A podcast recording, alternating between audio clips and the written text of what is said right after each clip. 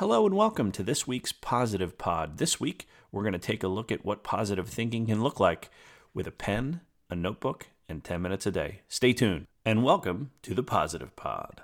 As we do each week, we're going to look at a study this week, this one, a 2016 study that looks at some of the principles of positive psychology and the ways in which those principles have been implemented into a specific intervention. Might give us some ideas on things we can do for ourselves. So stay tuned and we'll jump right in. As we do each and every week, we are going to base this week's chat on an article. And the article this week from Frontiers in Psychology, published 20th of May, 2016.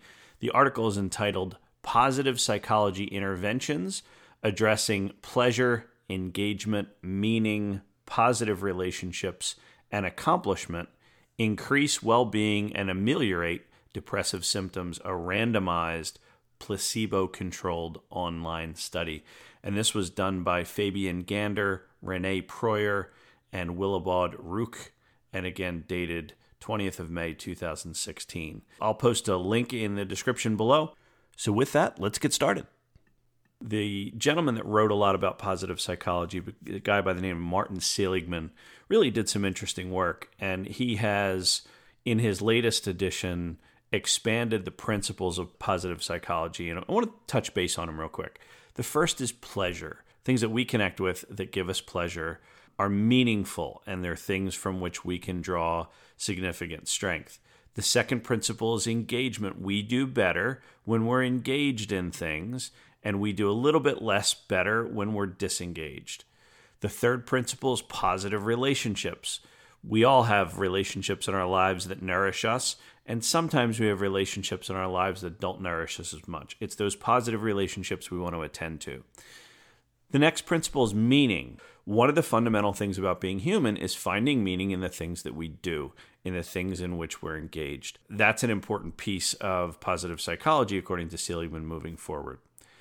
The next principle is accomplishment. Accomplishment is important. It's important to be able to celebrate accomplishment, and it's important to be able to recognize when we've done something that is meaningful to us. So if we looked at each one of those, pleasure, engagement, positive relationships, meaning, and accomplishment, that would spell out PERMA, P-E-R-M-A. What Seligman would argue is that when we find PERMA within our lives, we generally do better. Essentially, the research that we're looking at today was a randomized controlled trial, as I mentioned earlier, which is really one of the best ways to understand the impact of a given intervention. In this case, the intervention was asking folks to consciously and intentionally look at remembering three things they've experienced that day that were related to fun, amusement, or pleasure, write them down, describing how you feel.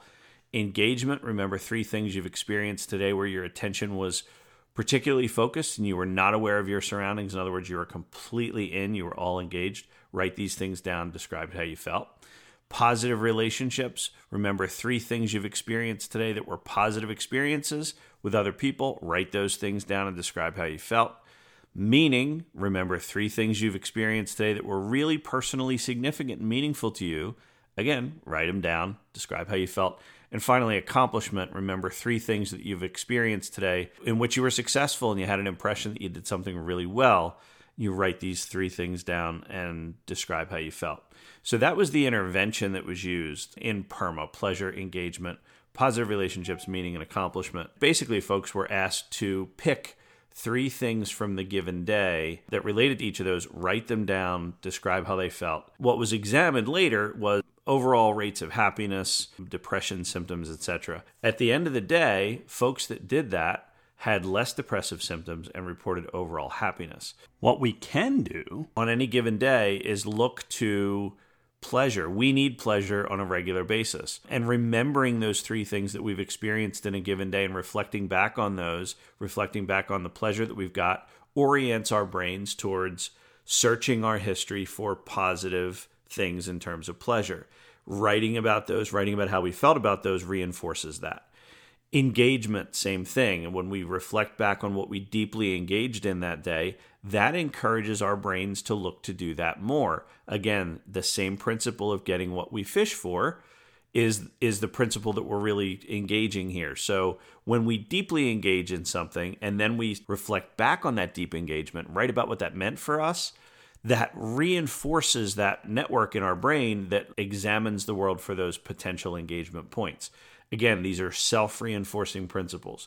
When we look to positive relationships, when we reflect back on those at the end of the day, what we're doing is we're looking through our relationship profiles and we're choosing, we're pulling out those that are positive and nourishing, and we're attending intentionally to those. We're writing about them. We're writing about how we feel about those. That reinforces those, the strength of those relationships. And again, reinforces those relationships for those days when it doesn't go as well. And we need a network to reach out to. Meaning is one of those things, as we said, that human beings reach for, they strive for. When we write about the meaning we found in the day, what we find is we end up being able to be more present because we know that we're capable of finding meaning in any given day. And that way, the next day when it's a little bit more difficult for us or we feel like we're just going through the motions, we tend to be able to pause and say, you know, I'm going to find something today that means something to me. And we end up searching for that and actively searching for that. And that leads to, again, finding it, getting what we fish for. When we expect to find meaning in things, we generally do. And when we don't expect to find meaning in things, we generally don't. Finally, when it comes to accomplishment, remembering the three things we've experienced that day where we were successful and felt really successful, we did it well, and we're writing it down, we're writing about how we feel about it. And what that does is it reinforces the process by which we engaged in that accomplishment. What we're doing is we're helping ourselves to recognize what was the process that helped me to be successful today. We're reinforcing that by recognizing it, writing it down, and writing about how we felt about it. But we're also recognizing that accomplishment process in a very intentional and meaningful way. And that way, the next day, we can start to seek pleasure in what's around us. We can start to seek engagement in what's around us because we're looking for it. We can start to seek the positive relationships around us because we're looking for them. We can start to see the meaning in what we're doing because we're looking for it.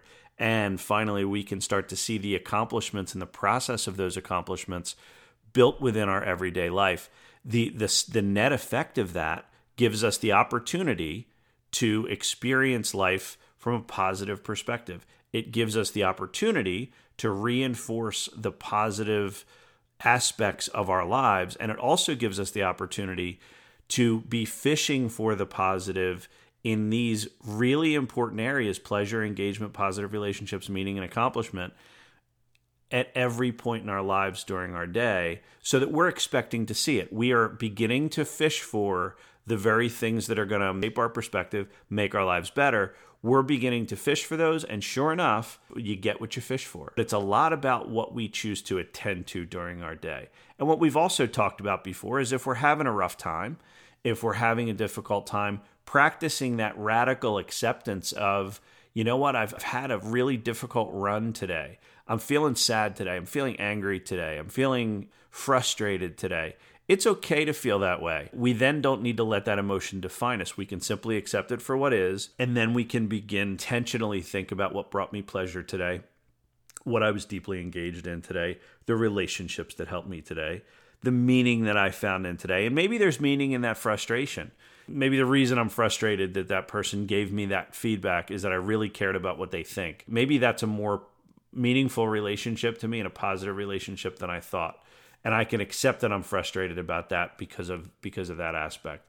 Or we can look at an accomplishment and say, you know what, it was really important to me that I accomplished this today, and I didn't accomplish it today, and I'm frustrated because of it. But here's what I did accomplish today. So I know that I'm capable of accomplishing it, and tomorrow maybe I can go about it a different way. What it helps to do is refocus our perspective, not just ignoring negative in our life, but being able to radically accept that and say, today didn't go as well as I thought, but in every day there's pleasure. In every day there's engagement. In every day there's an opportunity to recognize a positive relationship. In every day there's an opportunity to recognize meaning. And in every day there's an opportunity for accomplishment. Even if that accomplishment isn't our ultimate goal, maybe it's a step towards that goal. Maybe our accomplishment today is being less frustrated than we were yesterday. Are we fishing for the right thing. We now know exactly what we can fish for, and we can do it from an evidence-based perspective. So there we have it. One way we can operationalize some of this positive thinking that we've talked about so far. End of the day, take a notebook, take 10 minutes, write about any positive emotion you've experienced that day and what it's meant to you, any engagement, full engagement you've had in a given day and what it means to you, any positive relationships that you found, made, or nurtured that day, any meaning that you found in the day, and any accomplishments that you have in the day. So if you're interested, go ahead and give that a try. If you want to read more about Seligman's PERMA model, I'll put a link to his latest book down in the description. And of course, as always, I'll put a link to our article that we've referenced today down in the description as well. Thanks so much for listening. We look forward to seeing you on future episodes of The Positive Pod. Have a great day, everybody. Go get some good in your own life. Take care. Bye-bye.